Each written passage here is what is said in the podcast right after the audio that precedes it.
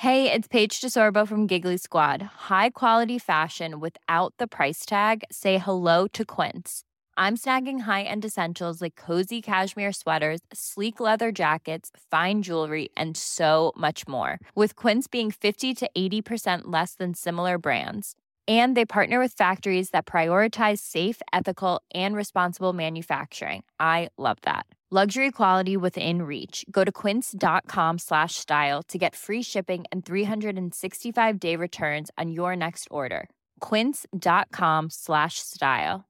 Hey, it's Paige DeSorbo from Giggly Squad. High quality fashion without the price tag. Say hello to Quince. I'm snagging high-end essentials like cozy cashmere sweaters, sleek leather jackets, fine jewelry, and so much more. With Quince being 50 to 80% less than similar brands. And they partner with factories that prioritize safe, ethical, and responsible manufacturing. I love that. Luxury quality within reach. Go to quince.com slash style to get free shipping and 365 day returns on your next order. Quince.com slash style. Hey, it's Ryan Reynolds, and I'm here with Keith, co star of my upcoming film, If, only in theaters, May 17th. Do you want to tell people the big news? All right, I'll do it. Sign up now and you'll get unlimited for $15 a month and six months of Paramount Plus Essential Plan on us. Mintmobile.com slash switch. Upfront payment of $45 equivalent to $15 per month. Unlimited over 40 gigabytes per month. Face lower speeds. Videos at 480p. Active Mint customers by 531.24 get six months of Paramount Plus Essential Plan. Auto renews after six months. Offer ends May 31st, 2024. Separate Paramount Plus registration required. Terms and conditions apply if rated PG.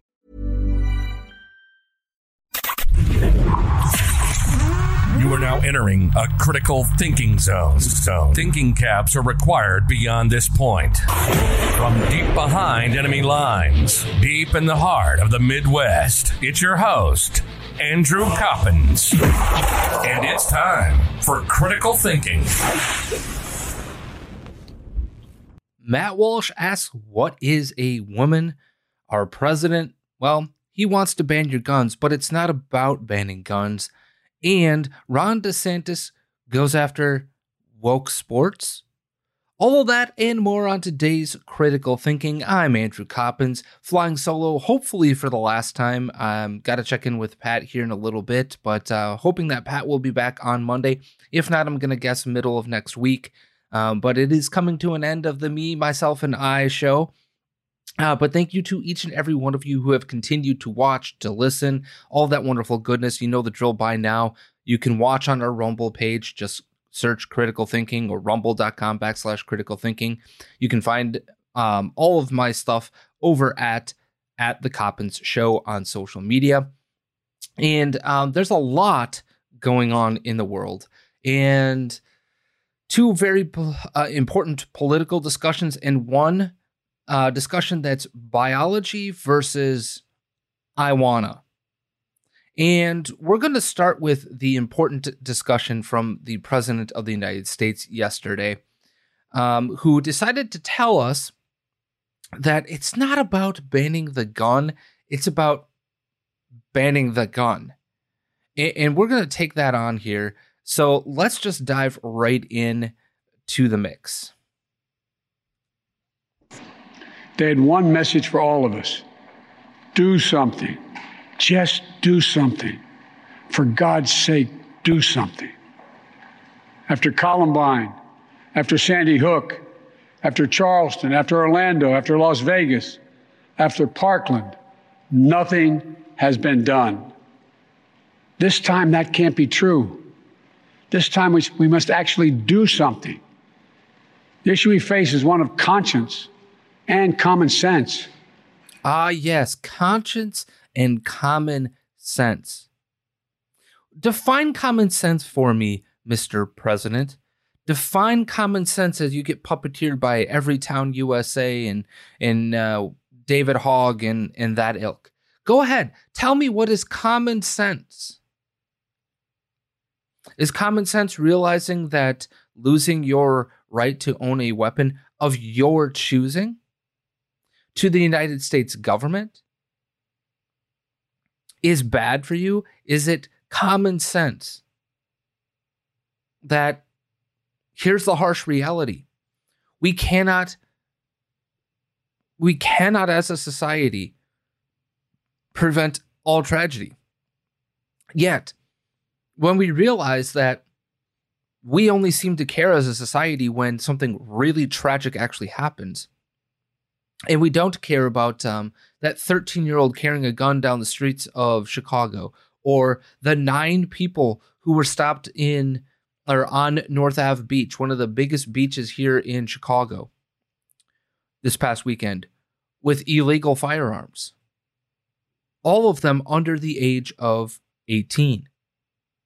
When we don't care about any of that, that just gets swept under the rug as a society, right? Well, we we have to ban the gun except for we have a virtual handgun ban here in the city of Chicago. Now it is true that the the actual ban has been lifted, but good luck purchasing a a handgun here in the city of Chicago. You can't do it. They have just basically stopped giving license to gun shops here in the city of Chicago. Is it common sense to realize, wait a second, um, what law would have ha- helped in this situation? What law? What currently on the books law would have helped? Oh, it turns out that, wait, the police had ample opportunity to use current Texas law to have maybe involuntarily held this person for mental health issues. But they don't want to take that seriously. What is common sense? And what is conscious? Because my conscience tells me that this is an awful event, but it also tells me that there are awful things that happen every single day across the globe. And I physically, emotionally, spiritually cannot care about every single one of them. I can empathize with the loss of their lives. I can certainly understand that this is painful, that this is horrific, that this is tragic. But what is common sense? Do something is not an answer.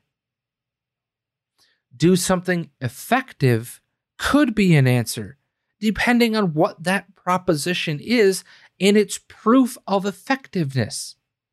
And we're about to get into that in just a second here because uh, Joe Biden talks about the Second Amendment next in this wonderful address to the American public. This is not about taking away anyone's guns. It's about not about vilifying gun, gun owners. In fact, we believe we should be treating responsible gun owners as an example of how every gun owner should behave.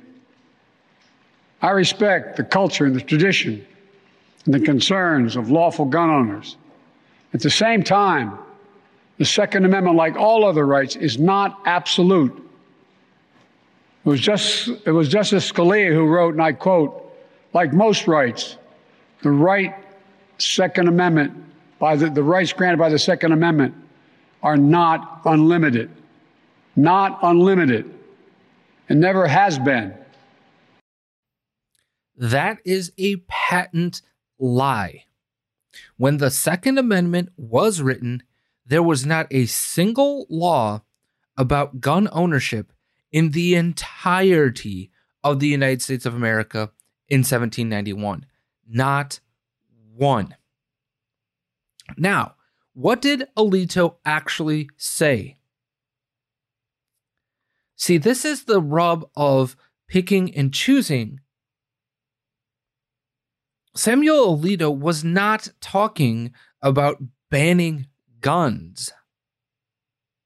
Justice Alito was talking about how we have the responsibility or the ability to potentially take a look at limiting whom can own weapons. Things like mental defect, things like uh, past criminal history, things of that nature. That was what Samuel Alito was talking about. But then he goes on to rule in what way? To open up your ability and your rights to own guns. What a shocker. What an absolute shocker. Now, he tells us that it's not about taking away your rights to own guns, and then drops this one on us all. For God's sake, how much more carnage are we willing to accept? How many more innocent American lives must be taken before we say enough, enough? I know that we can't prevent every tragedy, but here's what I believe we have to do. Here's what the overwhelming majority of American people believe we must do. Here's what the families in Buffalo and Uvalde in Texas told us we must do. We need to ban assault weapons and high capacity magazines. And if we can't ban assault weapons, then we should raise the age to purchase them from 18 to 21. Strengthen background checks, enact safe storage law and red flag laws.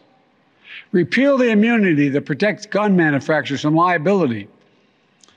Address the mental health crisis, deepening the trauma of gun violence and as a consequence of that violence. These are rational, common sense measures. Rational, common sense measures. Repealing gun manufacturer immunity. Now, I have seen this this morning on the right that there gun manufacturer immunity yeah, of course they should be immune and this and that and um oh but uh, Pfizer and Moderna right their immunity and this and that and as if you know there there's just nothing that we can talk about here. Well, here's the reality. Immunity does actually exist for gun manufacturers called the Protection of Lawful Commerce in Arms Act enacted in 2005 it prevents large amounts of the lawsuits that were going on in the 1990s going after them. Um, because well they were saying that um, they that that uh, gun manufacturers were responsible for the loopholes and and for the the distribution of their weapons to gun dealers who then illegally or unlawfully or however you want to put it may have sold this in commission of a crime. Now why was this immunity put in place? The immunity was put in place because this is an insane situation. To to be able to sue, and by the way, most the vast majority of the cases brought had failed, but some of them actually went through. Some of them were settled out of court. And settling out of court, by the way, doesn't mean an admission of guilt. It just means that that we don't want to deal with the insanity, the cost, all of that of some sort of civil trial. In some cases, yeah, it does mean that there were issues. There are always going to be issues. But this immunity probably should exist from prosecution because it's insane to believe that the manufacturer can read the mind, let alone the gun dealer, read the mind of the individual attempting to legally purchase a firearm. Now, if you illegally purchase a firearm, is that on the gun manufacturer to be able to regulate and know? Furthermore, how is the manufacturer supposed to know if you or I won't one day mentally snap and use it in commission of a crime? Let's say a domestic dispute or some weird thing happens in your home and you shoot an intruder and then you get uh, put in jail because uh, the stand your ground law isn't uh, applicable or whatever have you in whatever state you live in. The PLCAA exists to prevent that, but it also tells us that what? Well, it turns out that generally the PLCC, uh, the PLCAA prevents plaintiffs from filing lawsuits against the gun industry, even where these parties have been negligent. So I could understand if the party is proved to be negligent. Well, then, um, okay. But if there was criminal or unlawful misuse of a firearm or ammunition, they're also not liable Again, yeah, because that is an individual's action. If I were, for instance, if I were the person from Waukesha, are we now suing the manufacturer of the car for the action of the driver? No, we shouldn't. And if we can, we shouldn't be able to do so. But there are quote unquote uh, narrow exceptions, according to Everytown USA and the gun uh, ban nuts, saying that they do allow for lawsuits to be filed in cases where a gun manufacturer or the dealer knowingly transferred a gun, knowingly transferred a gun to a person with the knowledge that they intended to use it to commit a crime. Yes, then you should be held liable because you did something wrong. Now, they also can be held liable if they violated state or federal regulations, if they were guilty of negligent entrustment or a breach of the contract, or in limited cases, caused harm to individuals due to design defects of the gun. Yes, yes, that is exactly correct. If it is negligence on behalf of the dealer or the manufacturer, they should be held liable. In fact, you could be criminally held liable for that negligence let alone civilly, depending on what type of action was taking place.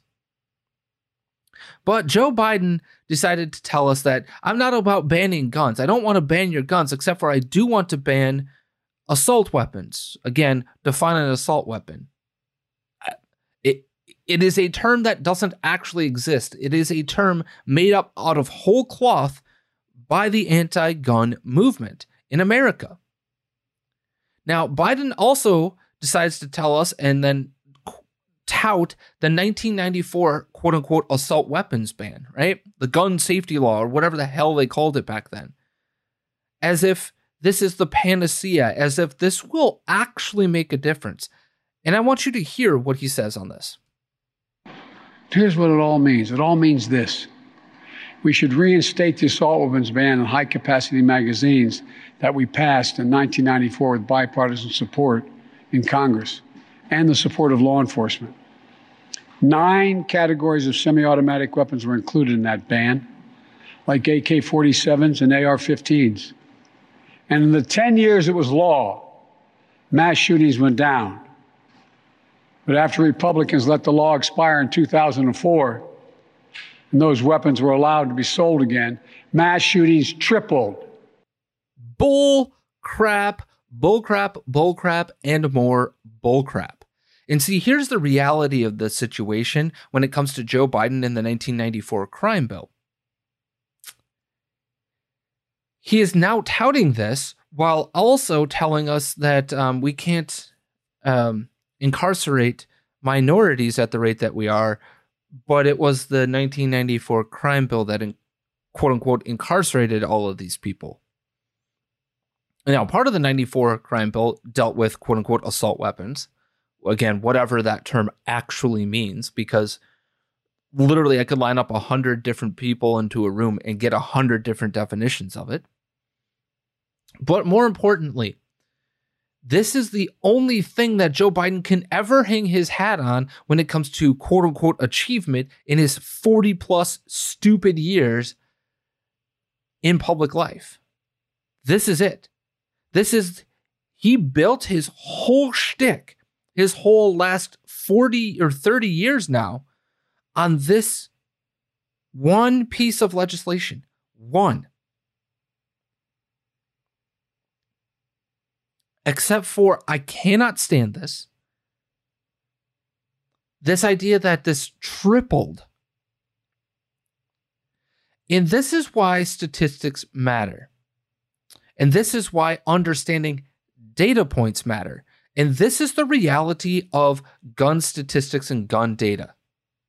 There's no universal definition of mass shootings. There's none. Some say it's three, some say it's four, some say it's six, blah, blah, blah, blah, blah. Some say it must be in a single event. Meaning, if I were to fire my gun in one time, I have to kill multiple people.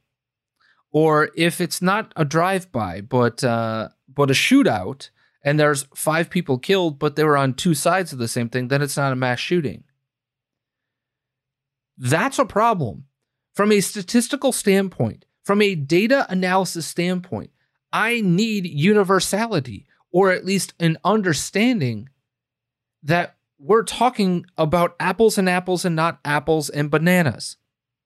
Now, Biden claims that mass shootings tripled after the law expired. Well, guess what? The Washington Post, of all things, people, the Washington Post said three Pinocchios to this. And here's the issue they use their own mass shooting data and their own mass shooting definition to come up with, you know. According to the Washington Post, Biden claimed that mass shooting deaths tripled after the law expired. He appears to be relying on a study of mass shooting data from 1981 to 2017, published in 2019 in the Journal of Trauma and Acute Care Surgery. Now, mind you, okay, mind you on this one, that this claim has been made not once, not twice, not three, not four, not five, at least a half a dozen times in the past two years by Joseph Marionette Biden. Okay? But it was published in 2019 in the Journal of Trauma and Acute Care Surgery by a team led by Charles DiMaggio, a professor of surgery at NYU's Langone Medical Center. That group found that an assault weapons ban would have prevented 314 out of 448, or 70% of the mass shooting deaths during the years when the ban was not in effect.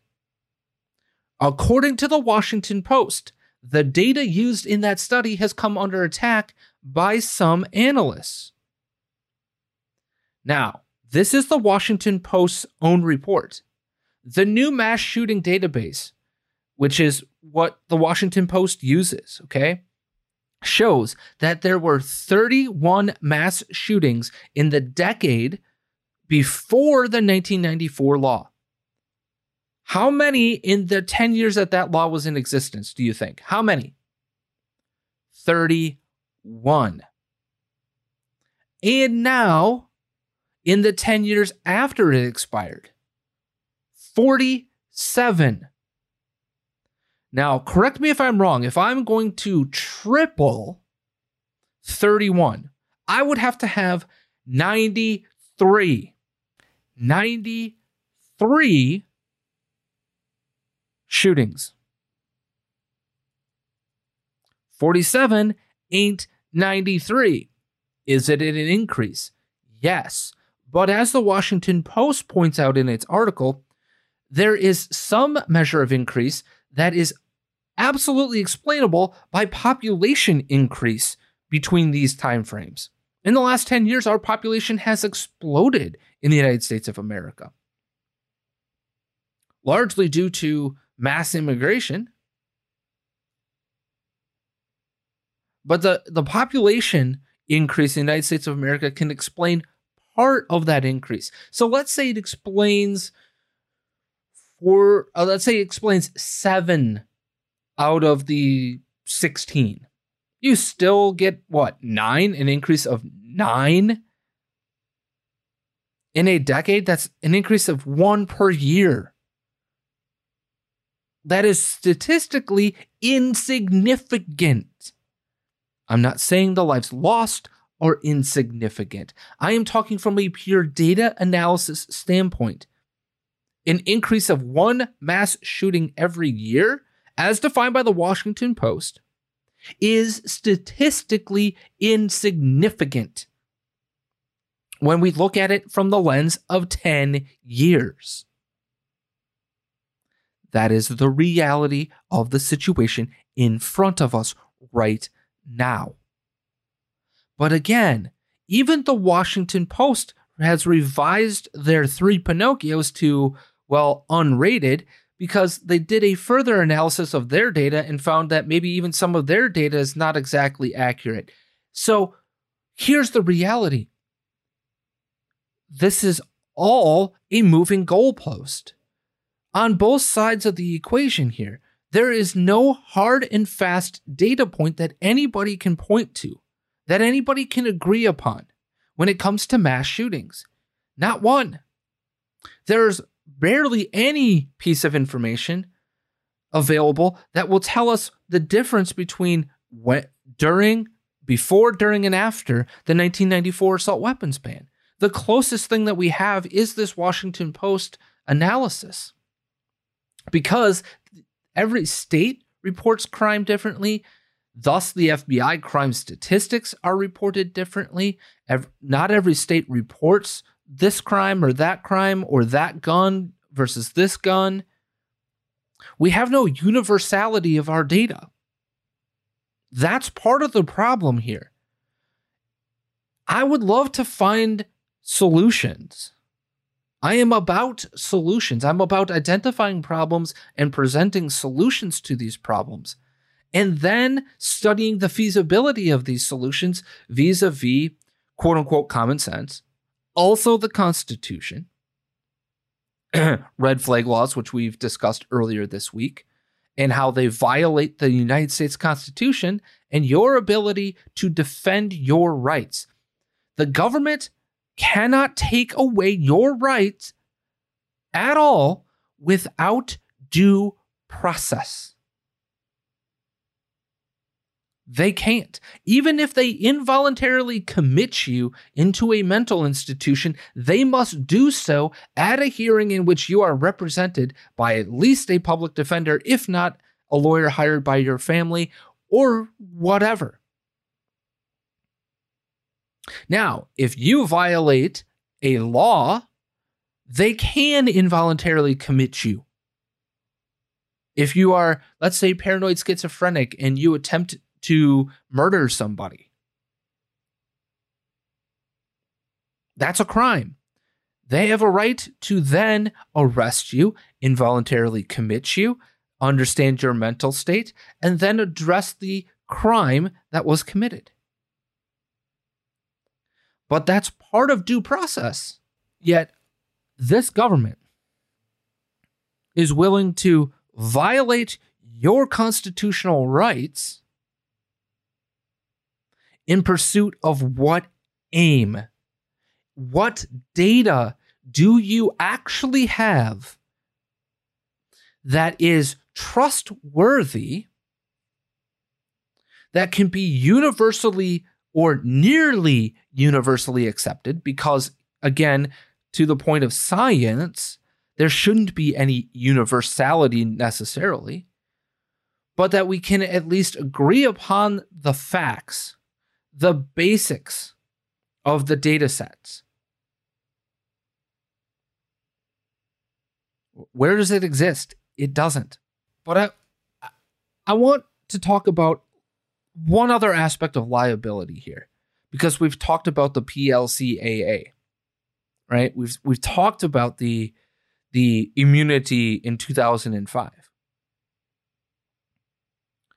I am sick and tired of Joe Biden, Sheila Jackson Lee, and all of these other people talking about common sense gun reform, common sense this, liability.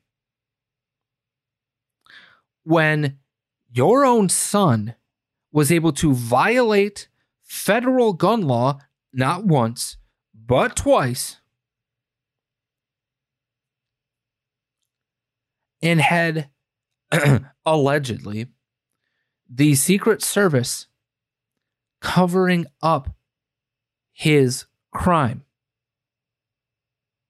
What, pray tell, am I talking about? You might be asking.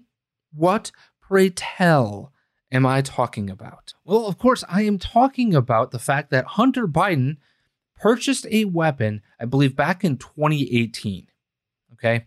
Back in 2018, telling us that uh, on Form 44730, uh, 73, excuse me, 4473, that um, he never or isn't currently addicted to alcohol, drugs, um, marijuana, blah, blah, blah, blah, blah, right?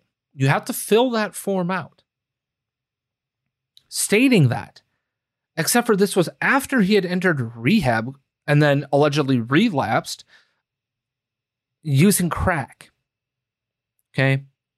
Also, after being discharged from the military, dishonorably discharged nonetheless, from the military for his addiction to drugs.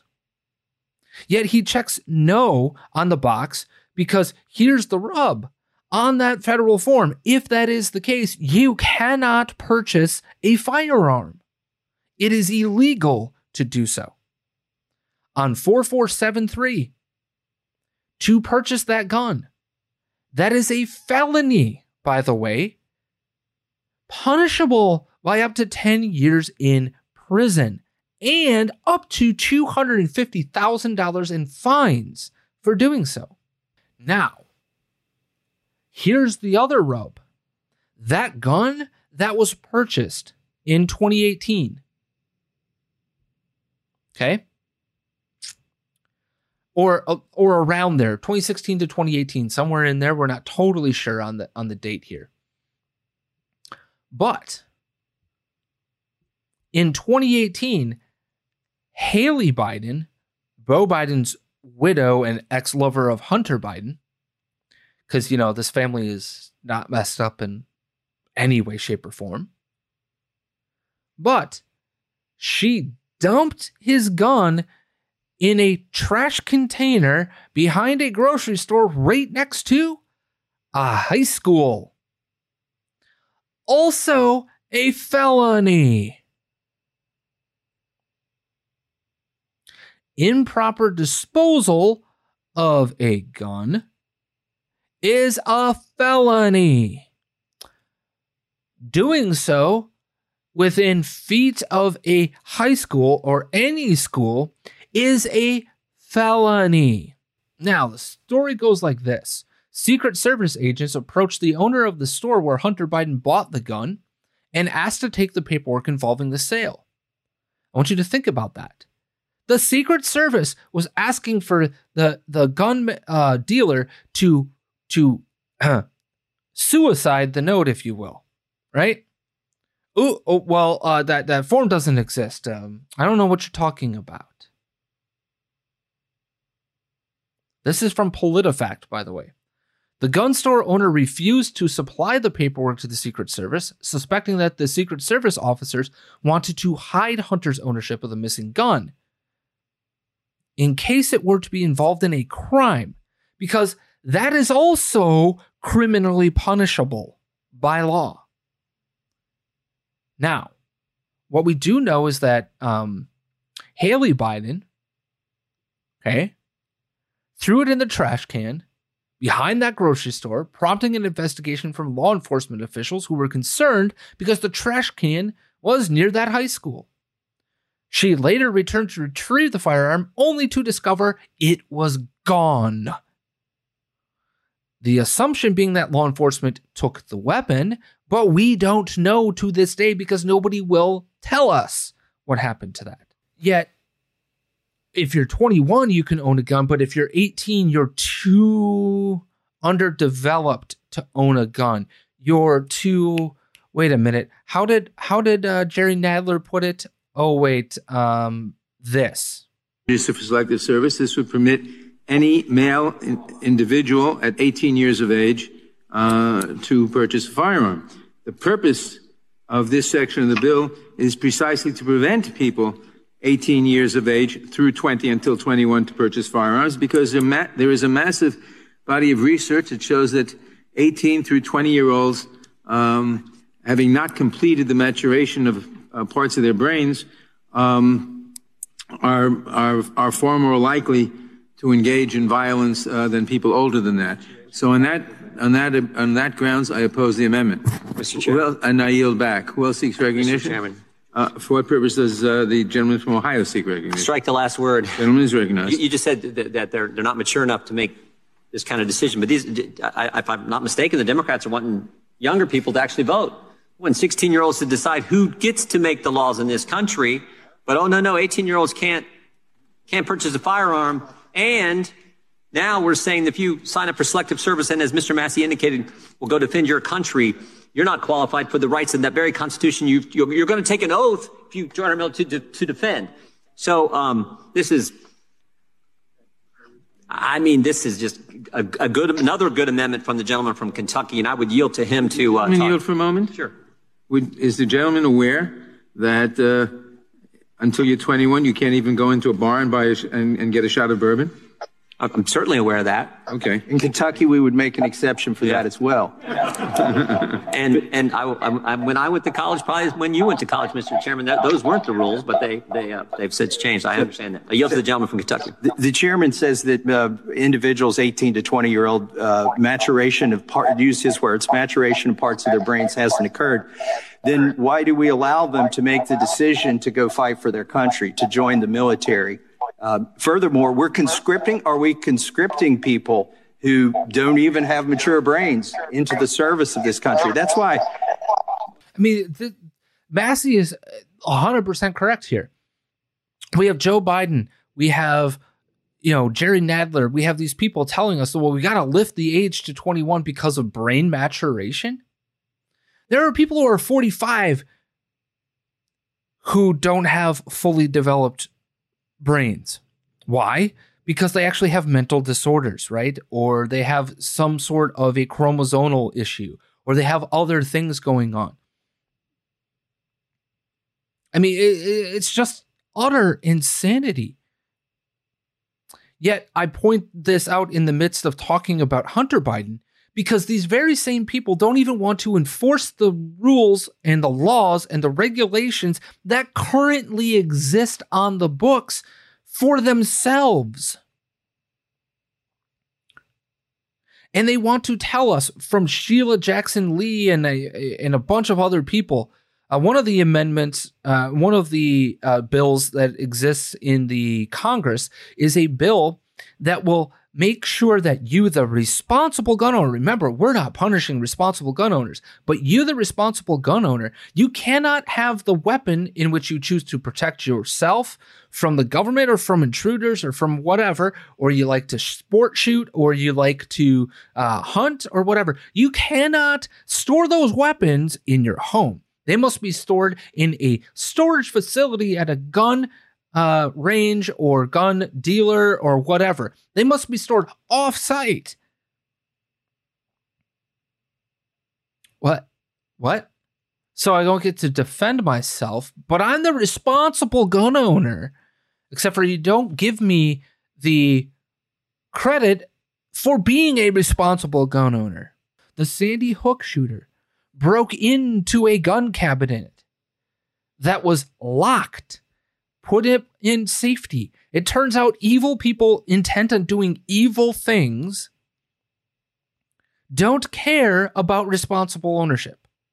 They will find means, methods, modes of doing evil. Yet, we're going to tell 18 to 20 year olds fight for your country, die for your country, sign the hell up to be uh, selected for service in a draft.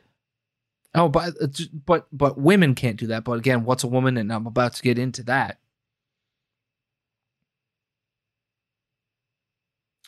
But um, when you come back from that war in which we sent you to fight with actual machine guns, with grenades and bombs and shoulder fire rockets and you name the weapon, we're going to allow you to do so. Oh, and with handguns and uh, assault weapons,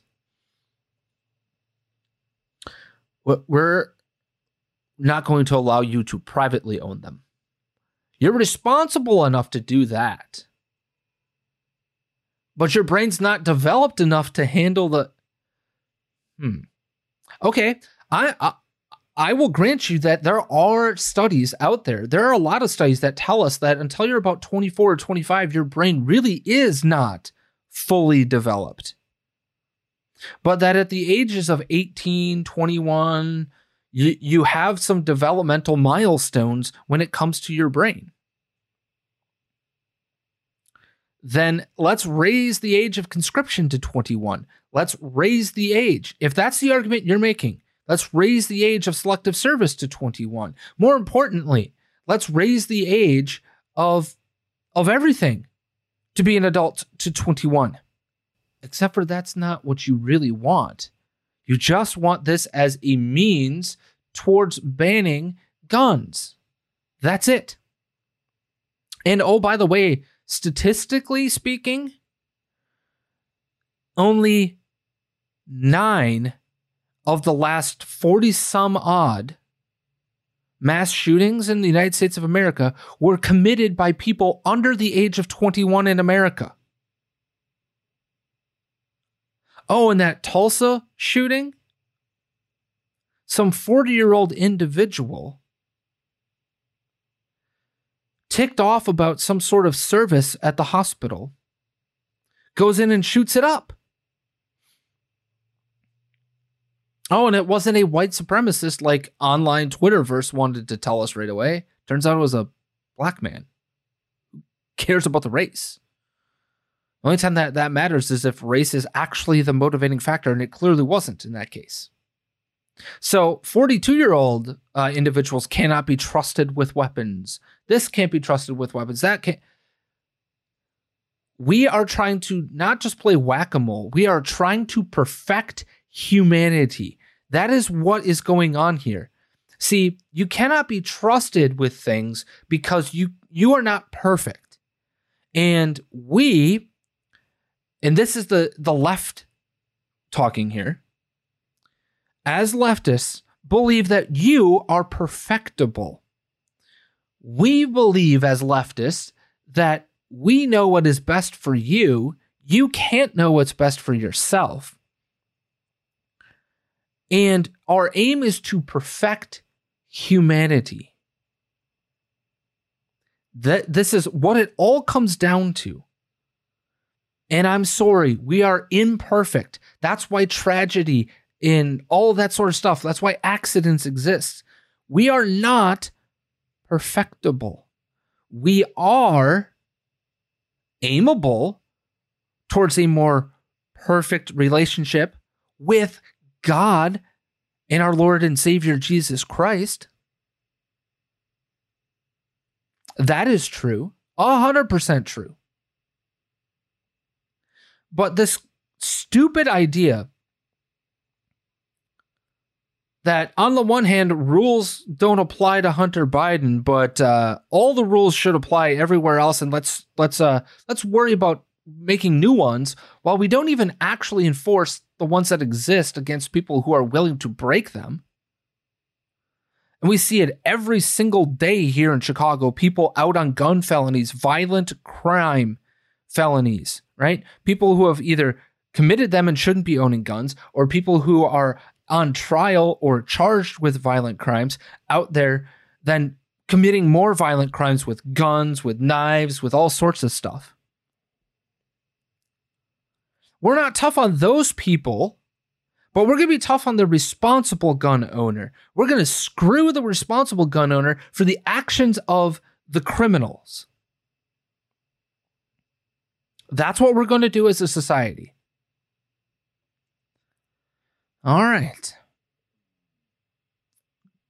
But as a society, we can't even define truth, nor what's a woman either but we're expected to be able to deal with the problem of guns.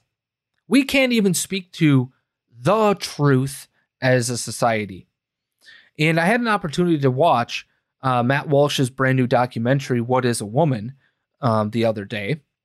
And uh, Matt has put out a, a series of, of videos from that documentary. And I wanted to go through some of these because I want you to understand the psychosis of the left because right now this LGBTQ LMNOP ampersand pound sign individual two spirit group is leftist activism.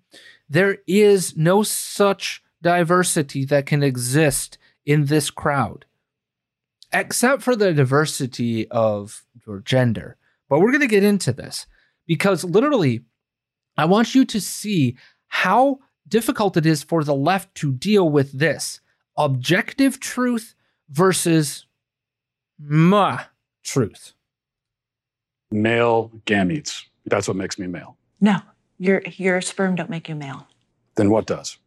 It's a constellation. In reality, in truth, okay? Whose truth are we talking about? The same truth that says we're sitting in this room right now, you and I. No, you're not listening.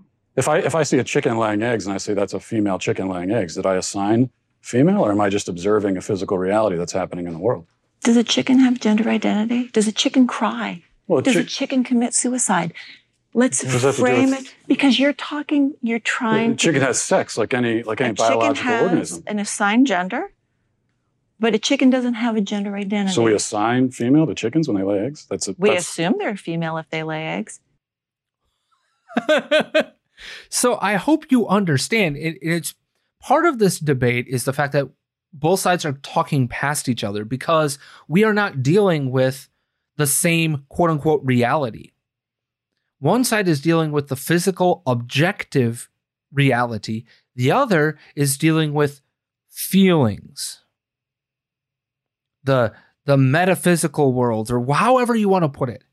There are two different quote unquote realities, one of them is actually just reality, and the other is just because I want to feel that way, because moi, because me.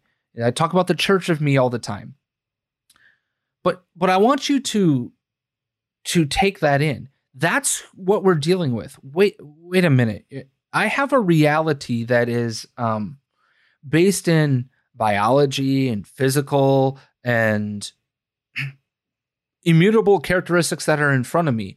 Yet I am supposed to accept whatever the hell you want as a reality? No, that's not how this works. That's not how any of this works anywhere in the world. But I want you to see this from a quote unquote gender studies individual. Well, I, I'm not even talking about social context. I'm just I'm just trying to start by getting to the truth. You know. Yeah, I mean, I'm really uncomfortable with that language of like g- getting to the truth. Again, in social why, why life, Is that, why is that uncomfortable? because that it sounds actually deeply transphobic to me. Um, and The if truth? you and, and if you keep probing, we're going to stop the interview. I If I probe about what the truth is, you keep invoking the word truth, which is condescending and rude. I'm saying is, to you, how is the word truth condescending and rude? why don't you tell me what your truth is? And you're walking on 30 seconds more of thin ice before I get up. You see that? When confronted with, I'm asking you for the truth. There's no such thing as your truth. There are your feelings. That doesn't mean that it's truth in reality. It means that you have feelings on the subject, and those are perfectly fine. But this goes to the construct that sociology is an actual science. This goes to the fact that this is just leftists attempting to mask their feelings under some sort of objectivity, and more importantly, some sort of authority.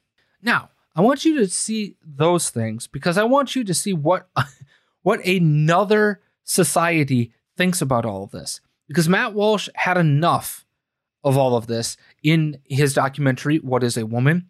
He decides to go somewhere else to seek out the truth, to find out if leftists have a point. He goes to Kenya.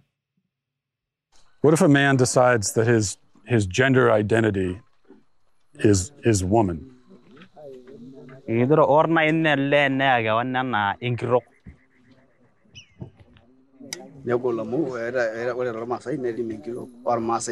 A woman has its own duty and a man has its own duty and a lady cannot do the duty of a man and a man cannot do a duty of a woman Can a man become a woman? kid molle are inkiro no No. no What about a transgender? Transgender? Doro kid moina ipi belege nyolle mere inkiro no No. It look like to if you want to become a lady but you're man, you have something wrong in Something your mind. wrong. Something wrong in your family, something wrong in you. What about if someone was non-binary? Come again? Non-binary. Uh-huh. Do you know, like non, like s- someone is is Uh, you're not a woman, you're not a man. yeah. Someone's like someone is is neither. There's something else. Is that Itu bro, aman na yi, uh, kide na yole peria gwan topis.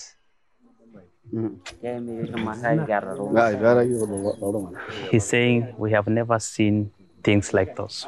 For a man, he has a penis. For a woman, he has a vagina. So we know this is a lady, this is a man. what if it's a woman with a what if it's a woman with a penis?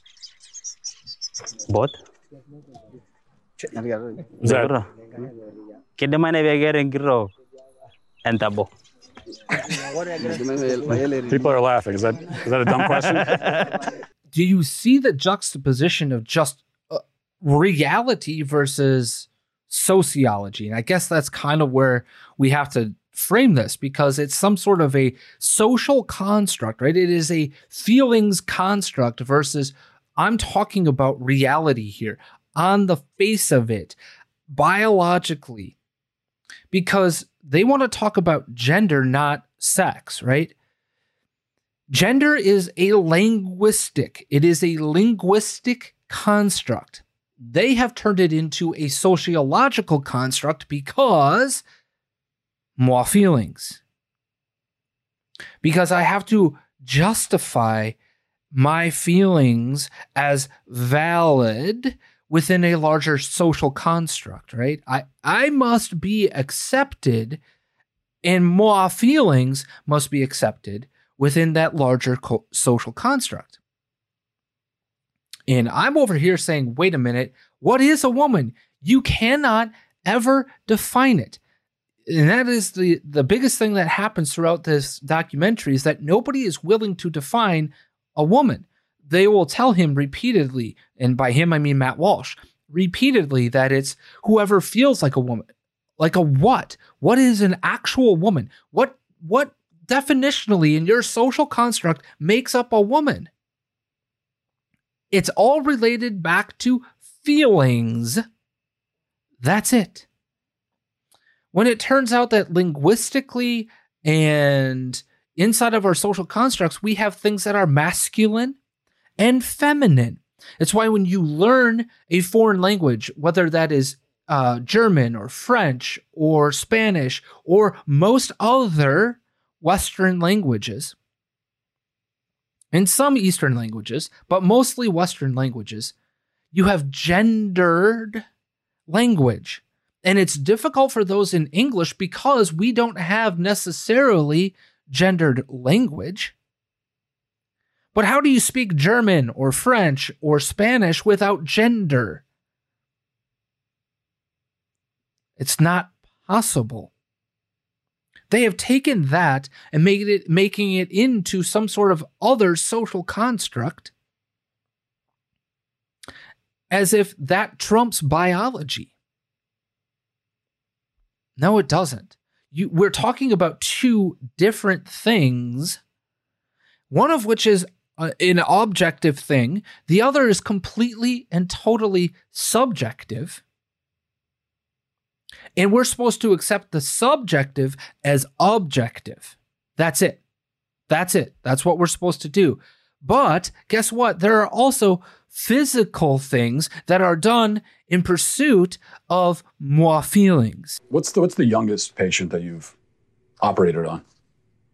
The youngest patient I've done vaginoplasty on um, is age 16. Do you worry that minors just don't understand enough about themselves? They're not neurologically developed enough yet to make permanent life altering decisions?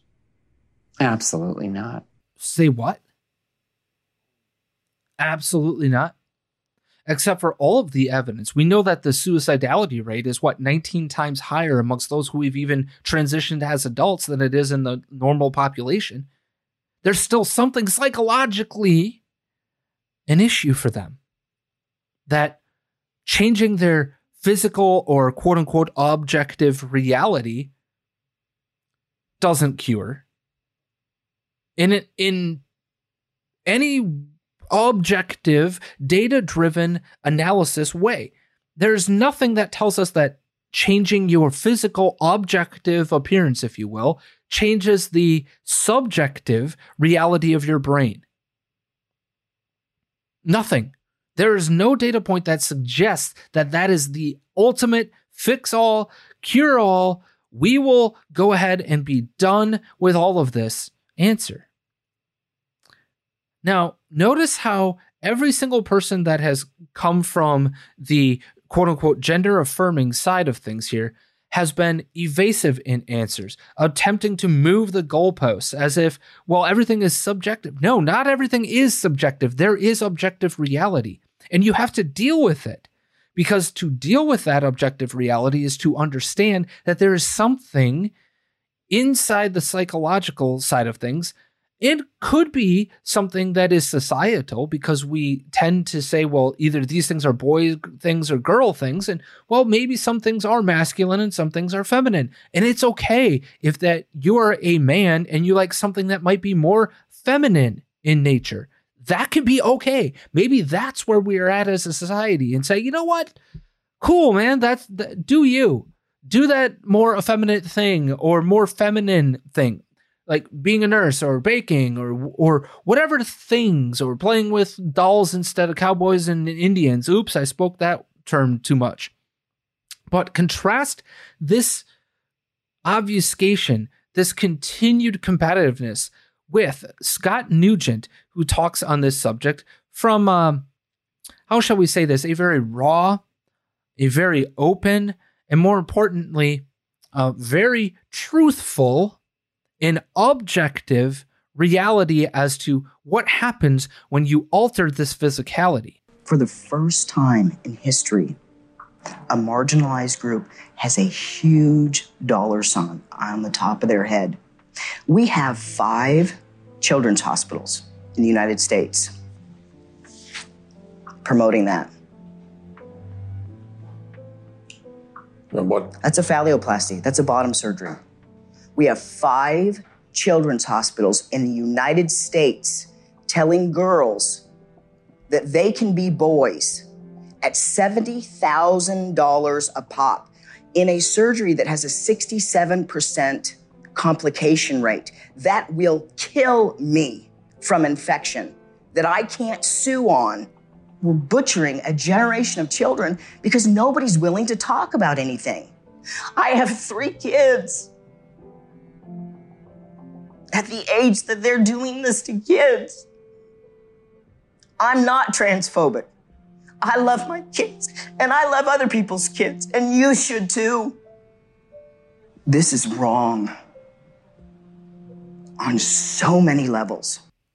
Wrong on so many levels. You see that? There's no obfuscation, there's no doubt, there's no nothing.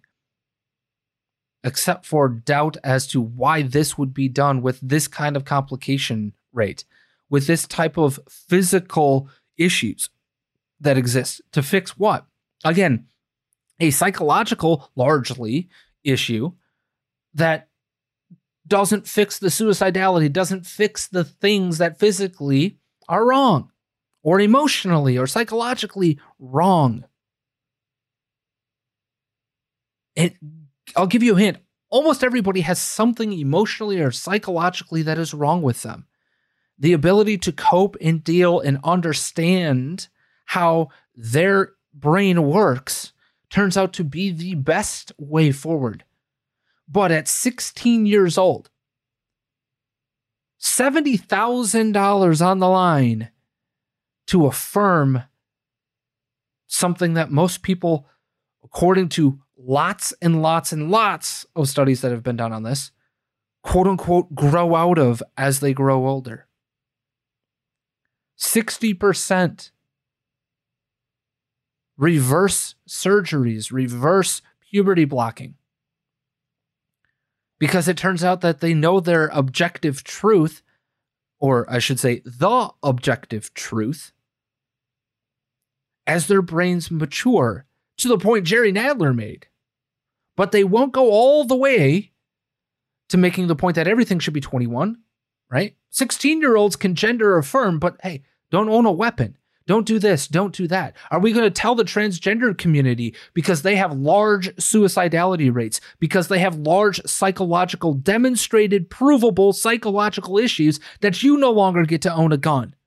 Are we going down that road as a society?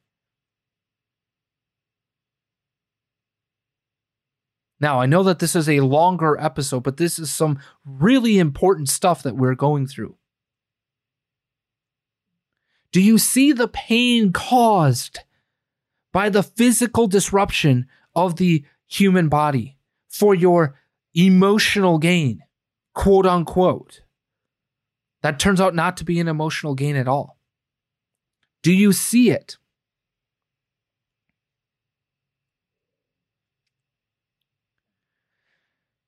Now, I'm going to leave some talk here on Ron DeSantis in Florida because we've gone long and because I want to get Pat's opinion on this. Um, but I will say this be careful the path you walk on just to destroy your enemy. Be careful the path you walk on just to destroy your enemy.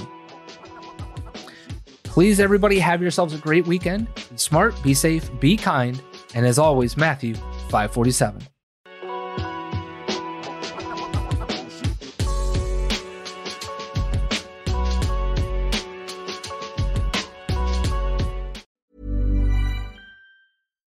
When we're on a budget, we still deserve nice things.